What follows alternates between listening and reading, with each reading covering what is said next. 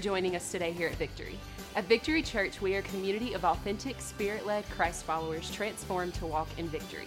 Join us as we begin today's message. Man, it's good to worship with you guys. So good to worship with you. And if you're, if you're here for the first time, uh, last week we just wrapped up a series in the book of Judges. Um, if you weren't here for that, if you'd like to go back and listen, um, there's several different ways that you can do that. You can go, um, you can look online. You can look. We've got for those of you that have been here for a while, you know about the church app available Apple or Android. You can go on there. You can listen to it there. Yeah, somebody's flashing at me. There you go. Um, it's awesome, isn't it? it? There's a lot of cool things on there. It is, and so you can listen to it that uh, that way or through the podcast. So we just wrapped that series up, and this week we're, we're kicking off a brand new series um, on the life of Samuel. Okay, the life of Samuel. It's going to be very brief, just a quick two week series. Um, uh, I'm going to be, obviously, I'm going to be preaching the first one. That's why I'm up here today. That's, that would make sense, right? Um, so I'm going to be preaching today, and then next week, I talked about this before at the announcement time. I think everybody was in here, but just in case, uh, next week, me and my lovely bride, we are not going to be here. We're going to go on kind of a little bit of a, a weekend getaway, um, just me and her, no kids. So pray for us. It's going to be a rough time, uh, but somehow we'll we'll get through. But uh, of course, all jokes aside, we're, we're looking forward to that. We'll miss you guys. We'll be back the following week. And while I'm gone, Ken, um, one of our elders here at the church, he's preached here several times. He's going to be preaching the second sermon um, in this series to wrap up the, the series on Samuel. And so, before we dive into this series, if you're kind of wondering, you know, who is Samuel? I've heard of this guy. I know he's some kind of a prophet or something, but, but who exactly is this guy? And, and to, just to kind of give you a snapshot, just so we kind of understand who this guy is, this guy, um, he was just an incredible hero of the faith. Just a giant of the faith. Not perfect. Like, raise your hand if you're perfect in here. No perfect people. I should bury my hand in the ground, right? Like, no perfect people here. Nobody's perfect other than Jesus. But this man was, was obedient, he was faithful. His life was really marked by relentless obedience. That's the, the name of this, this series relentless obedience to God. Um, Samuel was, was faithful to God regardless of what anybody else did, uh, regardless of what the world around him did. And even as a, a little kid, which we're going to be seeing today as we dive into this, his life as a, as a little kid and, and even before that, we're going to see that this guy loved the Lord, man.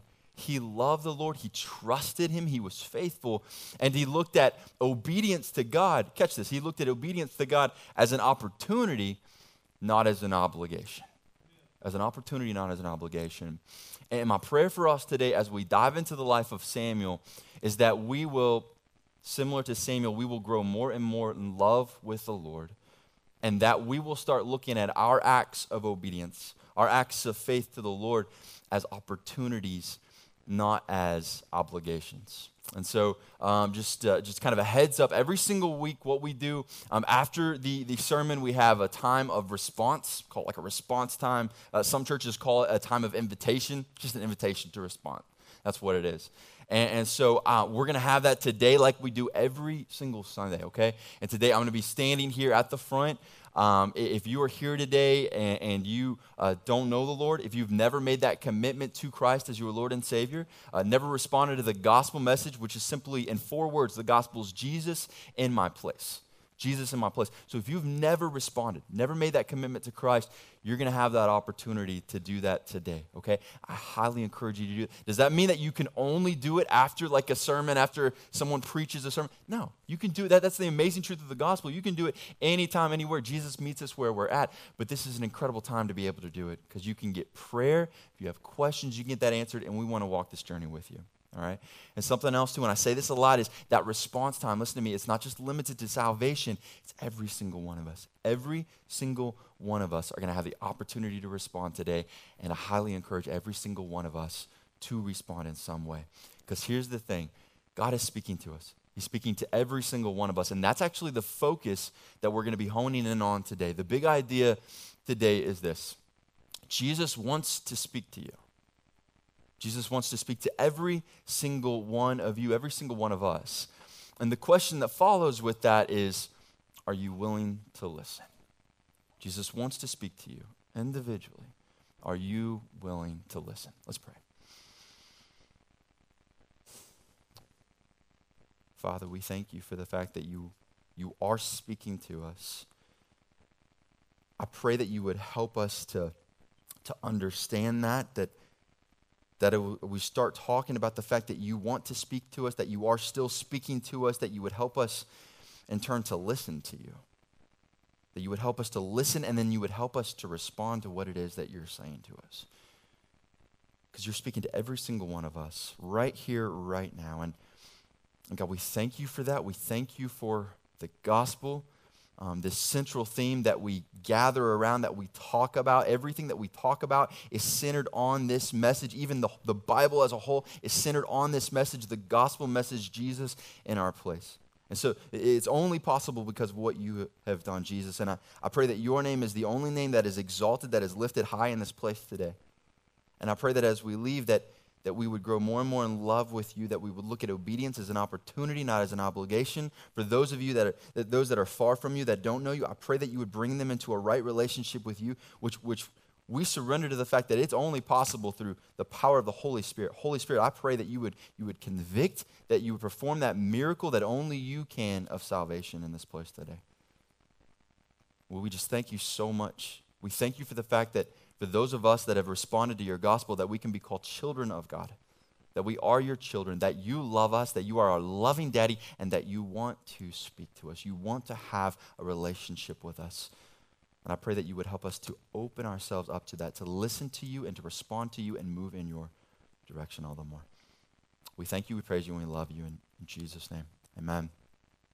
Amen. All right, so uh, quick heads up. Just want to give you guys a heads up from the get go. Again, this is a quick series, two part series. So this week, especially, we got a lot of ground to cover okay? Uh, next week, not as much. It's going to be just kind of part of, of one chapter, chapter seven. Uh, but this week, this, we're actually going to be bits and pieces in like three different chapters, all right? So I want to give you the heads up um, uh, uh from the get go. So if at any point you start to kind of feel a little bogged down, like, dude, this guy's all over the place, listen, just remember we've got the text up on the screen, all right? So if it's getting too crazy, you're trying to keep up, just don't worry about it. We got up on the screen. Um, so whatever you have, whatever you brought, if you got the physical copy in your hand, or if you've got the church app, um, go ahead and eat, break it open. Don't break it, just break it open, turn it, um, or click the buttons, whatever you got to do, whatever means you've got to get to 1 Samuel. Uh, we're going to be kicking it off, chapter 1, verse 18. So 1 Samuel chapter 1, verse 18. As you guys are turning, clicking, whatever you're doing to get there, let me kind of give you a little background to kind of set the scene, all right, before we we dive in because we're going to be diving into verse 18. So, the first 17 verses, we see a few things happening. And the main thing that we need to kind of pay attention to is we're introduced to a woman. And this woman's name is Hannah. And a couple of things that we need to understand and, and know about Hannah before we, we dive into the life of Samuel is this. For one, this woman, like her son Samuel, was a giant of the faith. And she, again, not perfect by any stretch of the imagination. Jesus is the only perfect one, right? But she loved the Lord. She was obedient. She was faithful to him regardless of anything else, right? She was faithful. But the second thing that we need to know about Hannah, right off the bat, is the fact that she was barren, okay? And when I say barren, I'm not saying she's the red baron, okay? She's not like a pizza or like a fighter pilot. That's not what I'm saying. I'm saying she was barren means she couldn't conceive. She couldn't have kids, all right? And um, back in that day and age, especially uh, culturally speaking, for women, this was a huge kind of like an identity marker for them, much, much more so than even in this society. Huge. Like she was, she was made fun of over this, um, and, and, on top of the fact that she just she wanted her own baby and she couldn't have one, and so this was a big deal. This was a huge struggle for her. And in fact, the text tells us it's. I believe the translation actually is the ESV. Um, it, it, I love reading through different translations. The ESV says she wept bitterly, wept bitterly over this. And it almost like, when I read it, it almost like parallels this scene with Jesus in the Garden of Gethsemane, where he is just weeping bitterly and crying out. And that's what she's doing. She is struggling with this. And she is weeping like these huge tears and crying out to God, bearing her soul to him, and telling him what her need is. And then she makes this request, kind of this promise to God. She says, Look, if you, God, if you will give me a son, if you'll bless me with a son, then I will dedicate him to you forever. Life. And what that would mean is that he would go to uh, the tent of meeting. The, the temple hadn't been built yet. At that point in time, they had the tent of meeting. So he would go, she would dedicate him to the Lord. He would go, he'd be raised by the priest, the tent of meeting, and he would uh, help them to serve the Lord there. That's what that means, okay? So she's crying to God, she's praying to him, and we're going to catch up kind of at the back end of her prayer. Uh, this is verse 18. Again, 1 Samuel chapter 1, verse 18. This is the end of her prayer. May your servant find favor with you, she replied. Then, catch this, then Hannah went on her way. She ate and no longer looked despondent. So, pause there for a second. So, what this is saying is this woman bore her soul to God. She was struggling. The struggle was real for her. She was crying, weeping bitterly over this. And after she makes her request known to God and weeps over this, she then gets up and she doesn't continue mourning. She doesn't continue mourning. Like the text doesn't say that she got up and she was depressed or she had this woe is me victim type of mentality, right? Or went away feeling hopeless which unfortunately for, for, so many of us and when we're dealing with hardships and struggles in life and we bare our soul to god we cry out to god for help like god please help me with this. I'm struggling. I'm going through this difficult time whatever it may be. So often what we do is we in turn get up and we go away. Rather than trusting in god trusting he's going to provide trusting he's a good good dad he's going to meet all of our needs we go away depressed. We go away feeling hopeless. We go away feeling you know, like, uh, woe is me, victim mentality, you know, uh, this is horrible, I can't believe this. That's how we so often, so often will respond after we cry out to God for help. Like, like we say that we trust Him, we, we say that He's good, we say that, oh yeah, God is good, God is good, right, all the time, and we put on this mask like God is good, everything's good, right, and, and He's gonna provide, but we go away feeling empty, feeling depressed, with this victim type of mentality. So often, see, we say these things like we trust God, but our actions, especially when we're struggling, especially through the trials, our actions say otherwise. But not with Hannah. Not with Hannah. See, Hannah put words to her actions. And it's not like the struggle went away. I'm not saying she swept it under the rug. It's not like the struggle went away, but listen to me. When this woman got up, she didn't get up. She didn't like loathe in her depression, go into this vortex of depression and, and this victim mentality. She was able to get up and walk away in joy, even through the struggle. Even through the struggle. And it kind of begs this question of how? Like, how was she able to do that? And here's how because she knew that she didn't have to carry that burden anymore. She didn't have to carry that weight, that struggle around anymore because she had placed it into the hands of her Maker. She had placed it into the hands of God. And that's why when we get to the verse 19, it says this it says, the next morning, this is the very next morning, um, Elkanah, that's, that's her husband, by the way, and Hannah got up early to worship before the Lord. In other words, in other words, this woman had the freedom to worship God even in the middle of her struggles. In the middle of her hardships, this is the very next morning she was able, she had the freedom to worship God. Why? Because she wasn't bogged down by her struggles, she wasn't bogged down by depression or by a lack of faith. See, this woman trusted the Lord. And because she trusted him, she was able to look at worship to him as an obligation I'm sorry, as an opportunity, not as an obligation. She was able to look at worship as an opportunity, not as an obligation. And so when she worshiped, she was able to gladly worship Him. And this is what's important it's in the middle of the struggle. In the middle of the struggle before the prayer is ever answered. Check out what happens after this, verse 20.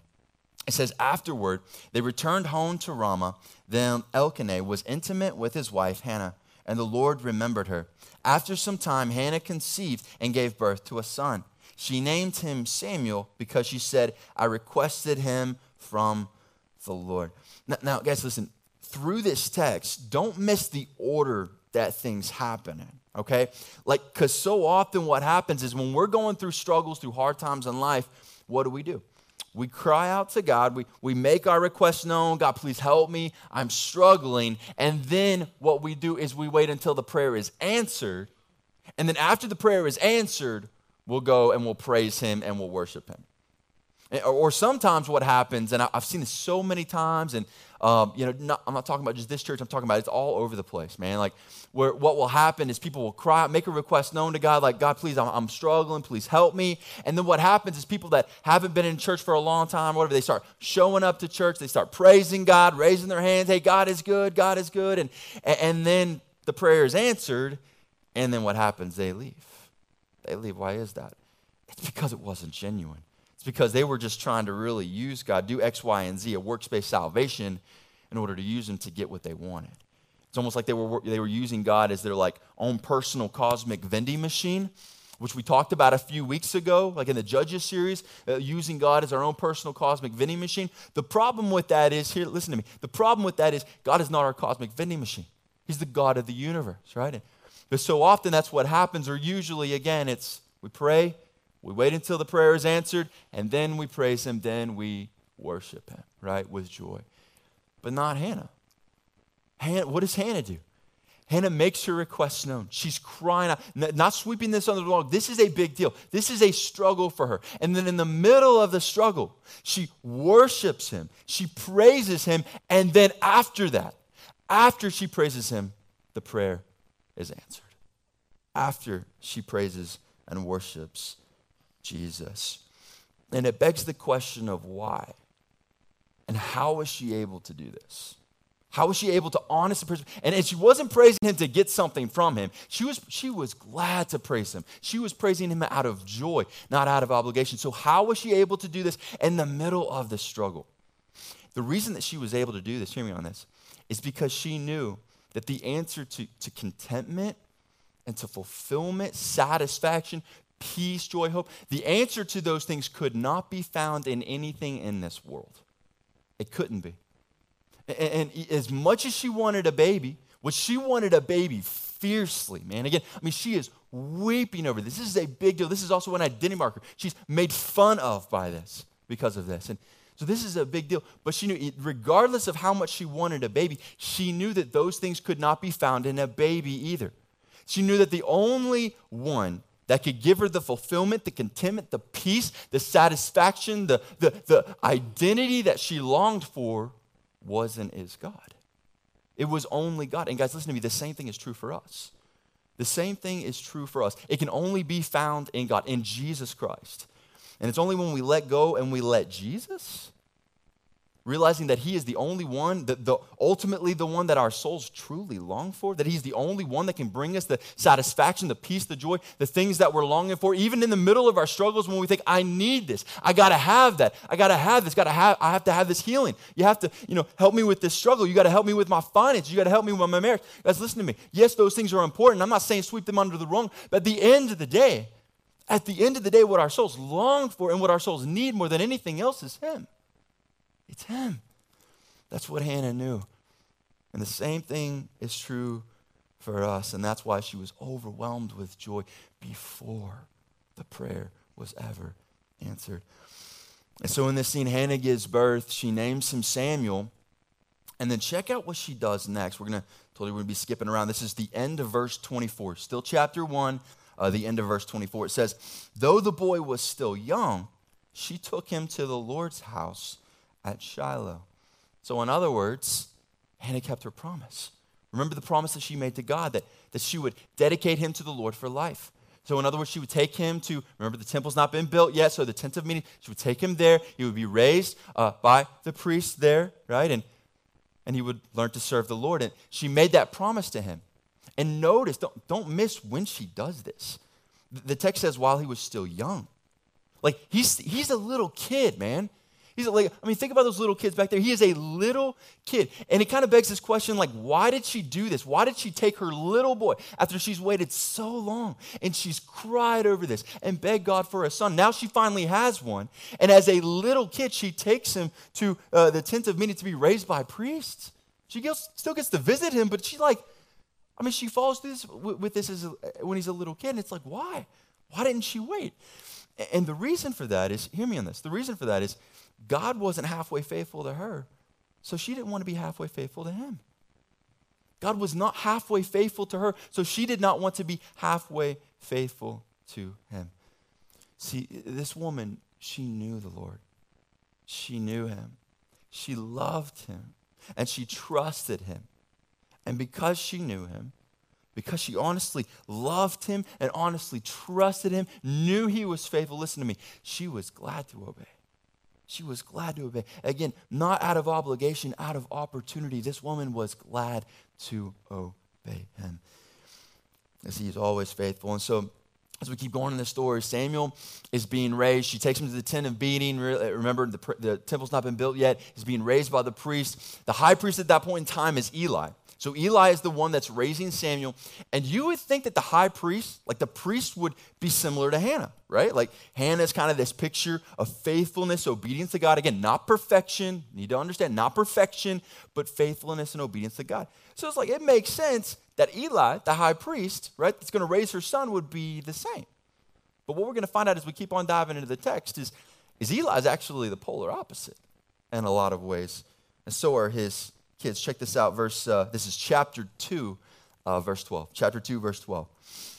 It says, Eli's son, so Eli, remember, he's the high priest, he's raising Samuel. Eli's sons were wicked men.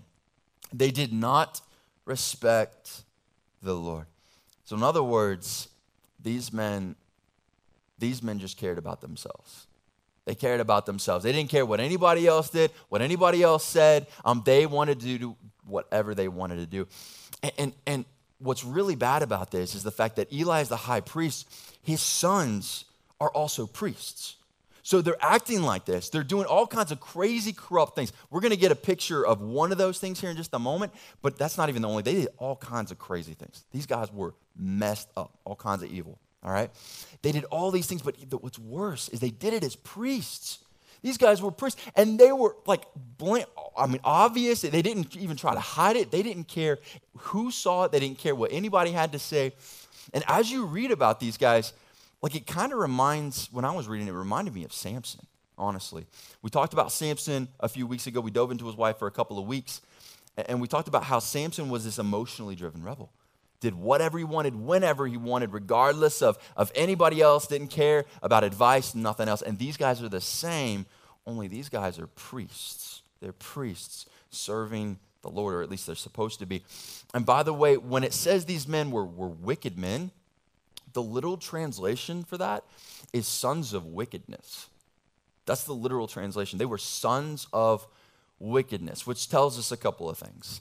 Like, first off, it tells us that these guys weren't just like halfway evil. They weren't like straddling the fence. You know what I mean? Like, like you know, straddling the fence. They do crazy, corrupt things sometimes, but then there's like this turmoil inside of them. Like, no, no, no. I need to, I need to, I need to serve the Lord. You know, it wasn't like that, dude. These guys had sprinted way past the fence a long time ago, and they didn't care. There was no remorse. They were not looking back. They were wicked through and through. That's what this is telling us.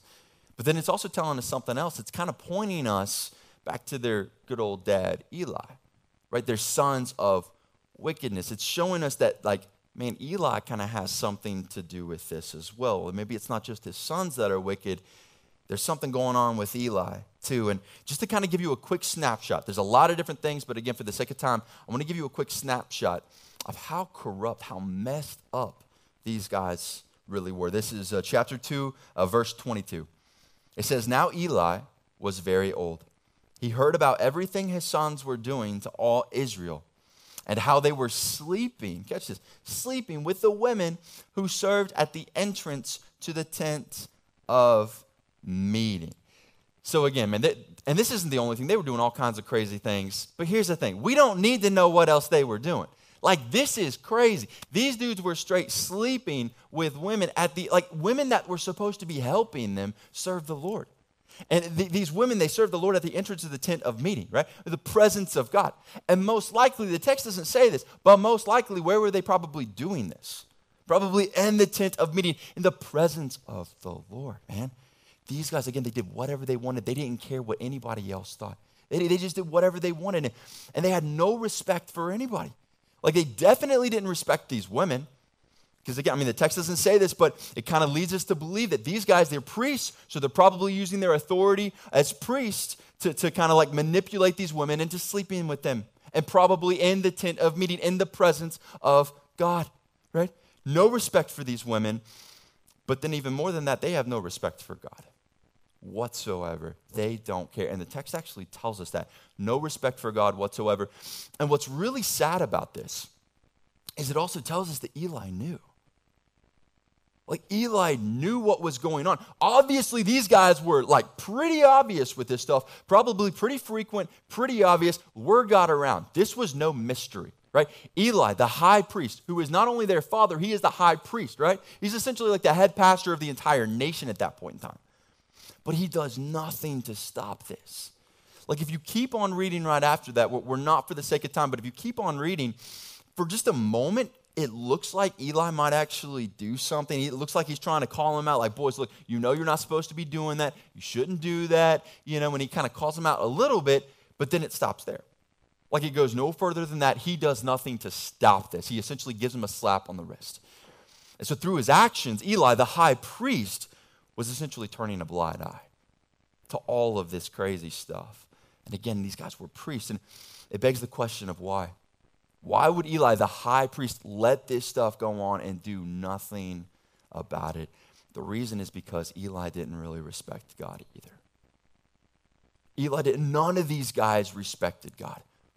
See, the leadership, the overall leadership, the priest at this point in time, Eli being the high priest, the senior pastor of the entire nation, none of them respected God. It's kind of like in this scene, the nation of Israel is, is still kind of the same as, as, the, as the period of Judges. If you remember the very last verse, and we hit on that last week, the very last verse that we get to in Judges, it says, In, that, in those days there was no king, everyone did what was right in their own eyes.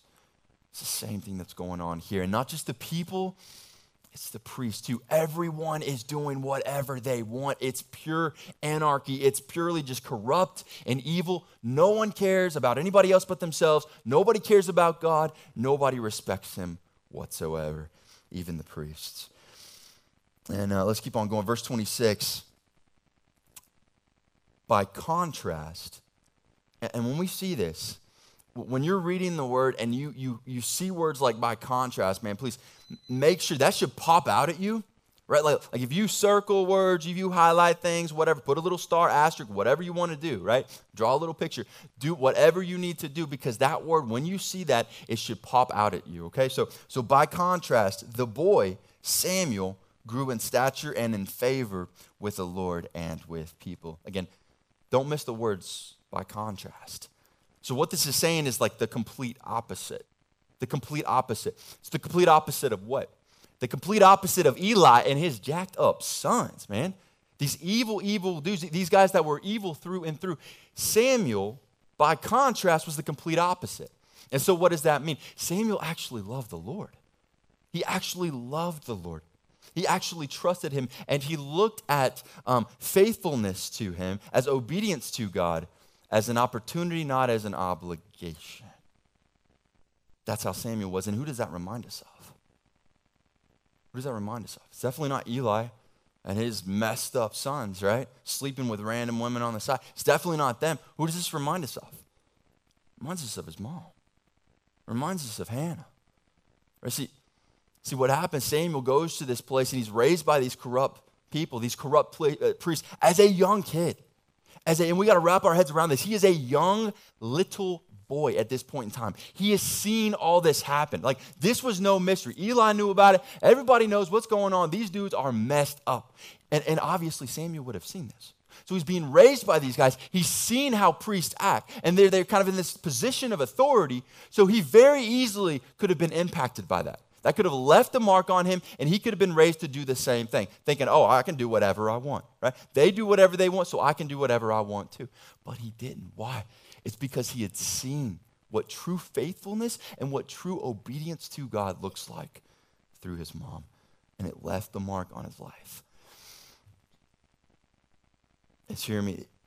You never know the kind of impact that you can make on a person's life or, or what God will do with the seeds that you plant in the people's lives around you, you never know.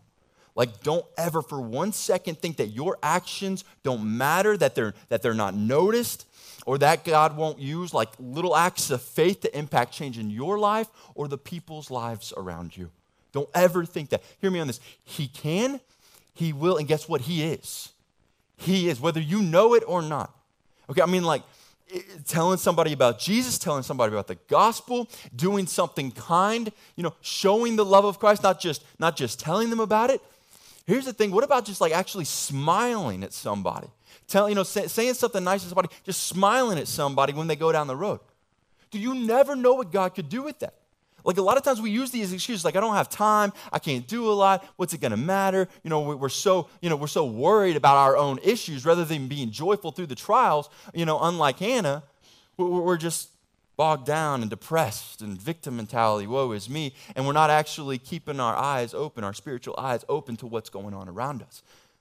Listen, like honestly, we don't know what God will do with the things, our actions, the things that we do around us. It could be a simple smile at somebody as they're crossing the street. Maybe they're maybe they think nobody notices them. All of a sudden, you look at them, you smile at them. It opens them up. That light of Christ is all of a sudden shining from you into them, and they're like all of a sudden like kind of you know opening up a little bit. And you go on your way. You never see them again. But what you don't know is an hour later, somebody's going to come up. They're going to share the gospel with them, and they're actually open to receive it because you planted a seed because you planted a seed. You never know the kind of impact that you can make on somebody's life, just like Hannah made an impact on her little boy's life, even without being able to raise him past just a very, very young age. You never know. Let's keep on going. Uh, we're in uh, we're in chapter three now. Chapter three, verses one through two. It says, "The boy Samuel served the Lord in Eli's presence. In those days, the word of the Lord was rare, and prophetic visions were not widespread. One day, Eli, whose eyesight was failing, was lying in his usual place. Okay, so so this isn't a shocker, right? Like this should not shock us. I mean, you think about this. The entire nation is corrupt. They're doing whatever they want to do. The priests are sleeping with random women, right? I mean, nobody cares. Nobody has any respect for the Lord. And as a result, there's spiritual silence in the land right? Like, like there's spiritual silence. And it's almost as if God is just like gone radio silent, like he's not speaking to his people whatsoever. There's just complete spiritual silence in the land. That's what it looks like from the outside looking in. But the question that we need to ask ourselves is is this a result of God going radio silent? Of God just not speaking to his people whatsoever? Is that really what's happening here? Or, or is it a result of God's people just not listening? Which is it? Is God not speaking anymore at all, or are his people not listening? Because here's the thing what we have to understand is listen, if when we are too busy or distracted to actually spend time with God, to listen what he has to say, or if we just don't care enough to actually spend time with him and listen to what he has to say, then hear me on this. We shouldn't be surprised if we don't hear his voice. Like that should not surprise us. And when you're in a nation like they were, when you're in a nation that is just drowning, just submersed in people who are spiritually deaf and spiritual blind, then it's not just the, the voice and the vision of God that's going to be void in that place. Guys, hear me. It's going to be the, the, the mission of God, it's going to be the movement of God that's going to be void. And so, so, what do I mean by that? What do I mean by the movement of God? Man, I mean when revival's happening. I mean, when evangelistic outpouring is happening, when God's people are acting like God's people and it's impacting change in their life, but also in the lives of the people around them. The reason that these people aren't hearing the voice of God, they're, they're void of the voice of God, they're void of any kind of vision, and they're not seeing the movement of God. Hear me on this. It's because they're not seeking Him anymore. They're not seeking Him, they don't want to hear from Him and they care more about their will, their desires, than they do His. And as a result, there's spiritual silence in the entire nation. Let's keep on going. We're going to end with this, chapter 3, verses 3 through 10. It says, Before the lamp of God had gone out, Samuel was lying down in the temple of the Lord, where the ark of God was located. Then the Lord called Samuel, and he answered, Here I am. He ran to Eli and said, Here I am. You called me. I didn't call, Eli said. Go back and lie down. So he went and lay down. Once again, the Lord called Samuel. Samuel got up, went to Eli, and said, Here I am. You called me. I didn't call you, my son. He replied, Go back and, and lie down. Now, Samuel did not yet know the Lord. Catch this. He did not yet know the Lord because the Lord, uh, the word of the Lord had not yet been revealed to him. Once again, for the third time, the Lord called Samuel. He got up, went to Eli, and said, Here I am. You called me. Then Eli understood that the Lord was calling the boy. He told Samuel, Go and lie down. If he calls to you, say, Speak, Lord, for your servant is listening. So Samuel went and lay down in his place. The Lord came, stood there, and called as before, Samuel, Samuel. Samuel responded, Speak, for your servant is listening. And the, I love this text, man. There is so much that we can draw from this. But what I want us to do, I want us to kind of hone in on a couple of pictures that we see in this text, okay? Uh, the first picture that I want to hone in as we kind of wrap things up is, is the picture that we see through Samuel and what happens through Samuel's life. Because when we see this picture of Samuel and what God did through, with Samuel and what Samuel did in return, man, this just is a beautiful picture of how much God longs to speak to his people. Like, listen to me, God wants to speak to you. Like, he wants to speak to you. And that, I mean, look how many times he went, he spoke to Samuel. Time and time and time again. He kept on speaking to him, right? Lovingly, patiently speaking to him and waiting for his response. Time and time again. Samuel. Samuel.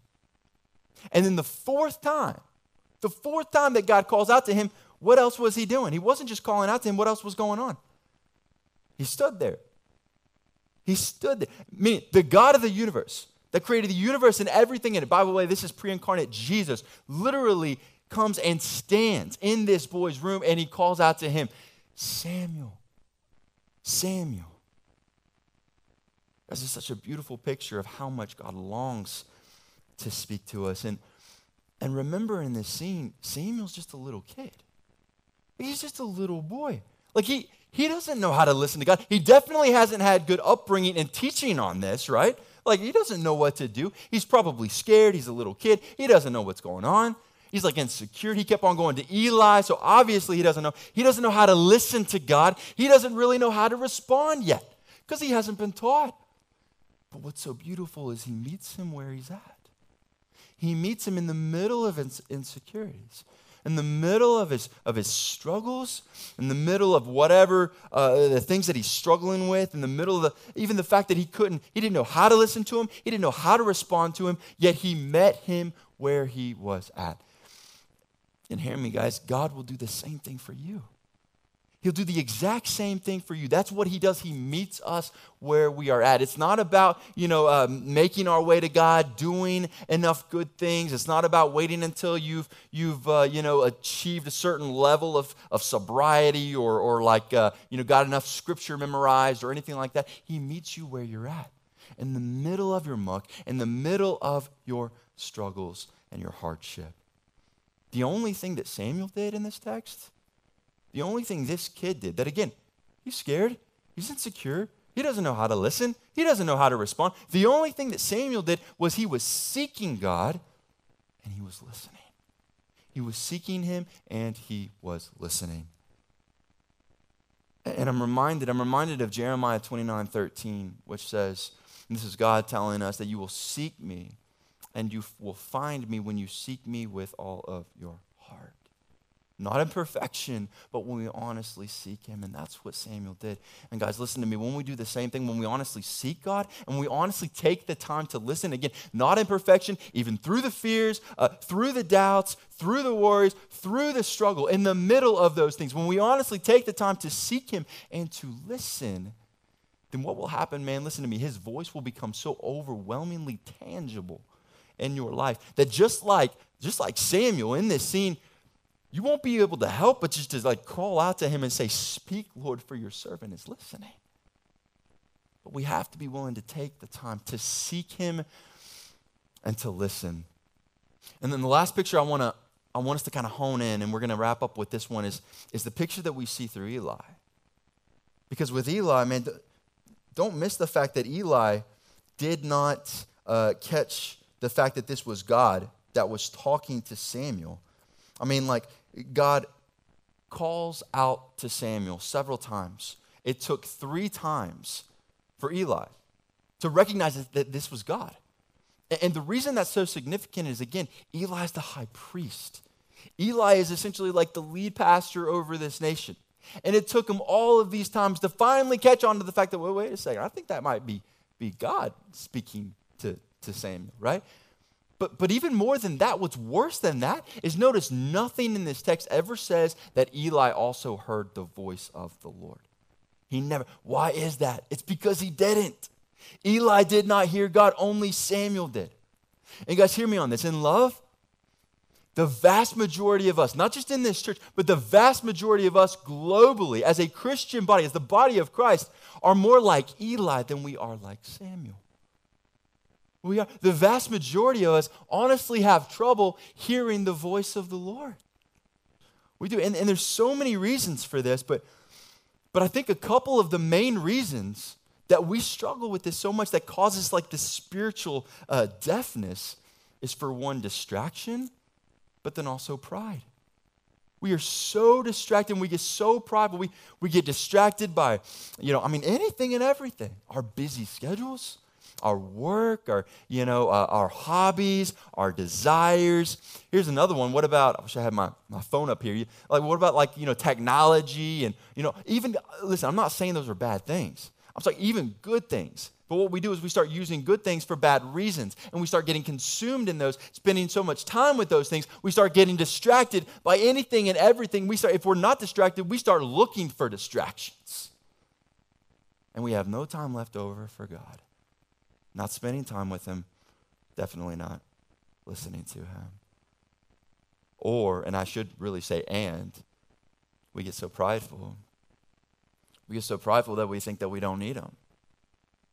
And we start seeking our will rather than God's will. And as a result, rather than crying out to Him, Lord, uh, speak, Lord, for your servant is listening, we say, Listen, Lord, for your servant is speaking. So often we get so distracted, we get so prideful, and we don't listen to the Lord. And but guys, listen to me. Until we until we honestly surrender to the fact that God wants to speak to us. He wants to speak to every single one of us, that He loves us, that He wants a relationship with us. Until we honestly surrender to that, until we're honestly willing to seek Him and to listen and listen to me, we will never hear His voice. We won't, and you shouldn't be surprised if you don't. And the sad reality is, guys, it's not just that the vast majority of us don't hear his voice, it's that the vast majority of us, again, not just in here, I'm talking about globally, man, the vast majority of us don't even know how to listen anymore. We don't. And, and love, if you're here today and you're like, dude, what do you mean listening to the Lord? Like, I'm hearing the story. Samuel heard him audibly? Like, is that what you're talking? About like hearing the audible voice of God. And listen, in love, if that's you and you're like struggling with this, what do you mean by hearing the voice of God? He's speaking. What does that mean? Let me kind of like flesh this out. Let me let me kind of give you some practical examples of what this means. Because audibly, God speaking audibly to us, yes, He still does that, but the vast, vast, vast majority of the time, that's not how He speaks to us. And I'll be very transparent with you. I have never once heard the audible voice of God. I'm not. If he like if he wants to speak to me, man, I am all for like God, please speak. I am all for that. Okay? But the vast majority of the time, that's not what he does. It's not, but but he speaks to us in so many different ways. Just a few practical ways. Some of the some of the, the main ways that he speaks to us is, is for one through his word.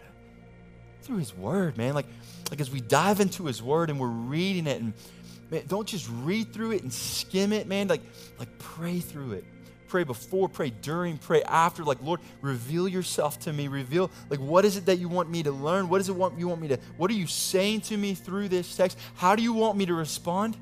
How do you want me to apply this to my life?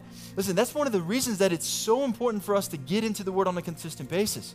Not just because it's a roadmap to God, it, it teaches us about God, it teaches us how He wants us to be as His people, right? And so many other things, but it's also because it's one of the main ways that God speaks to us is through His Word.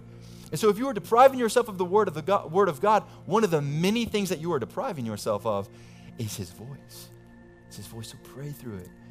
And something else is, is the Holy Spirit, God in us, 100% God, 100% inside of us, convicting us, drawing us closer and closer to God. And He speaks to us in different ways. He draws us, He convicts us of things. He is constantly speaking to us. Um, something else is, is the family of God, His people, the church, right? Like, listen, that, that's one of the reasons that, that we are so big on, on the life group, and we're going to be uh, uh, uh, launching for community groups here soon. It's because we don't just get together to dive into the Word, which is so important. It is so key. That is foundational. But listen to me.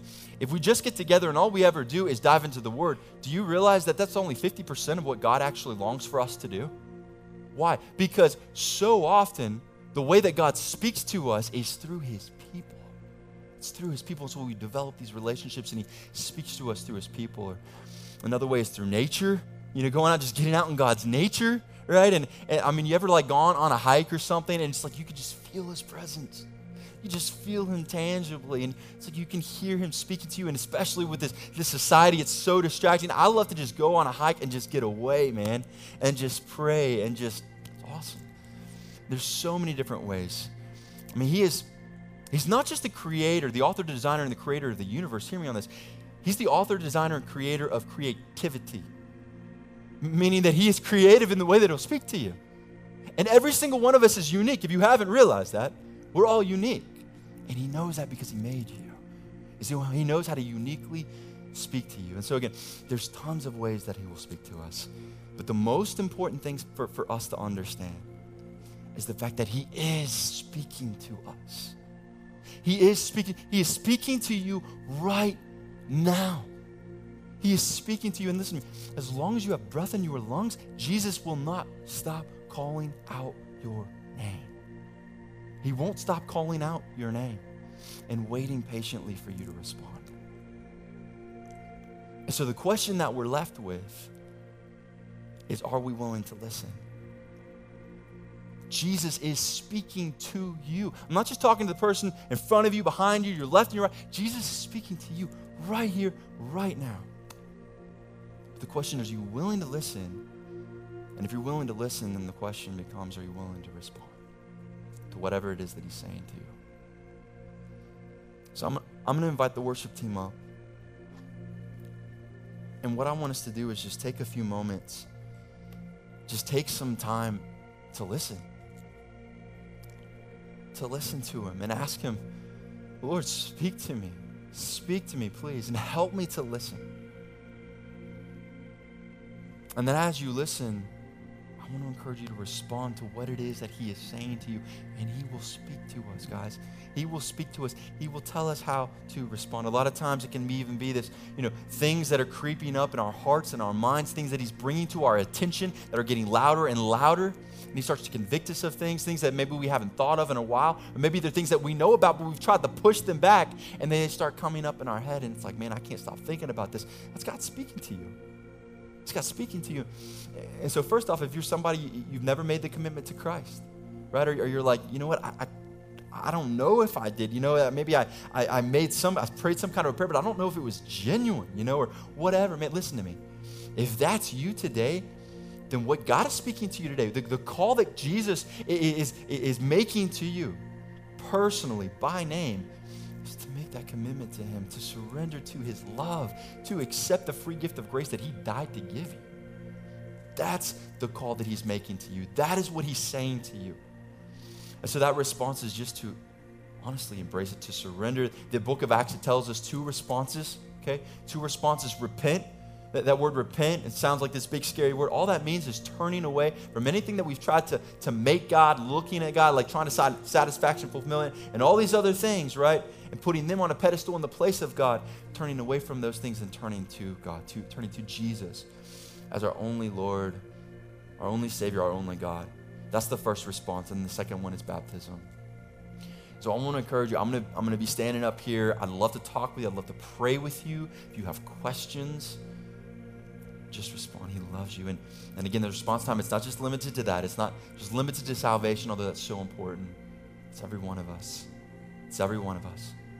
As Christians, the Holy Spirit lives in us.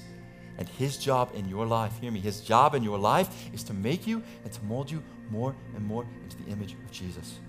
it's an ongoing process. And thank God it's an ongoing process because I don't know about you, but I don't want to stay in the same mess that I am in right now. I want Him to keep on making me and molding me. But listen, that's only possible when we respond. So, whatever it is, as we stand, and you can stand, you can sit, we're going to take some time, just listen. Just listen. And I want to encourage you to respond. Whatever it is He's put on your heart, take that time and to listen. Guys, first off, I just want to say thank you for joining us today for the sermon. And uh, whether you're somebody that's come to our church or you're somebody that lives locally, you go to another church, maybe you don't even live here. Um, I just want I just want to say first and foremost, thank you for joining us, and uh, I, I want to encourage you to to respond in some way today because, you know, when we hear a sermon, when we read the Bible, when we um, whatever it may may be, the point of that is um, for God to speak to us in some way, shape, or form. And so, if you are a Christian, um, you've been a seasoned Christian, you know the Lord already, then the way that we can respond is just by, you know, asking Him, God, what do you want me to do with the convictions that you're giving me uh, based on this sermon, the way that you're speaking to me? What do you want me to do? And then respond to that. Maybe it's an area of your life that you've been holding on to um, and, and, you haven't been giving it to Him. And I want to encourage you to give that to Him and step out in faith. Or maybe if it's, um, you know, some unbelief that you've had and, and God has really convicted you of some things. Um, you know, whatever it may be for you, it's different for everyone. I want to encourage you to respond to God and, and step in His direction. And, and, the other thing too is if if you are somebody that maybe you've listened to this and you've never responded to that gospel message, you've never been, been impacted by that gospel message, but now something is happening, God is kind of stirring in your heart and in your mind a little bit, then I want to encourage you to step out in faith, respond to that gospel message. And throughout the book of Acts, um, Acts tells us our history as a church. Uh, it shows us that you know, what that response looks like. So, number one is to repent. And this word repent, all that means is just to turn from, you know, our sinful ways, our sinful desires, you know, turn from making ourself God and all these other things in life God, and turn to God and just give Him our life. Um, and, and then on top of that response, after the repentance, there comes something else. And It's called baptism. And, and, baptism is so key, it's so important. It's seen all throughout um, that book in Acts and, and the importance and significance of it. Um, it's this symbol of death to the old self and, then um, birth to uh, this new life in Christ. And we're, we're, we're, uh, we die with Christ to the old self, and we are raised with Christ to, to walk in this new life. And it's a command from Jesus. So I want to encourage you if you have made that commitment to Christ, if you have stepped out um, and you are wanting to follow Christ, then I want to encourage you to take that next step and be baptized somewhere. Whether it's if you have a local church that you want to go be baptized at, I encourage you to do that. Um, if you don't have a church, we would love to be able to celebrate that with you um, here. But I encourage you first and foremost to do that, to, to talk with someone, um, to get counsel on what this means, to seek discipleship as well. So um, I encourage you to do those things. We would love to talk with you. We are praying for you. I want you to know that you are loved and you are prayed for. So if you're ready to make, take that next step in your relationship with Christ, um, and if you want to take that next step with us, then we are we, we would welcome you with open arms. And so there's some links that we're going to provide below for you. Uh, please check that out. Um, and again, if you if you have any prayer requests, um, please contact us. We'd love to pray with you. We'd love to talk with you, and we're excited about taking this next step with you.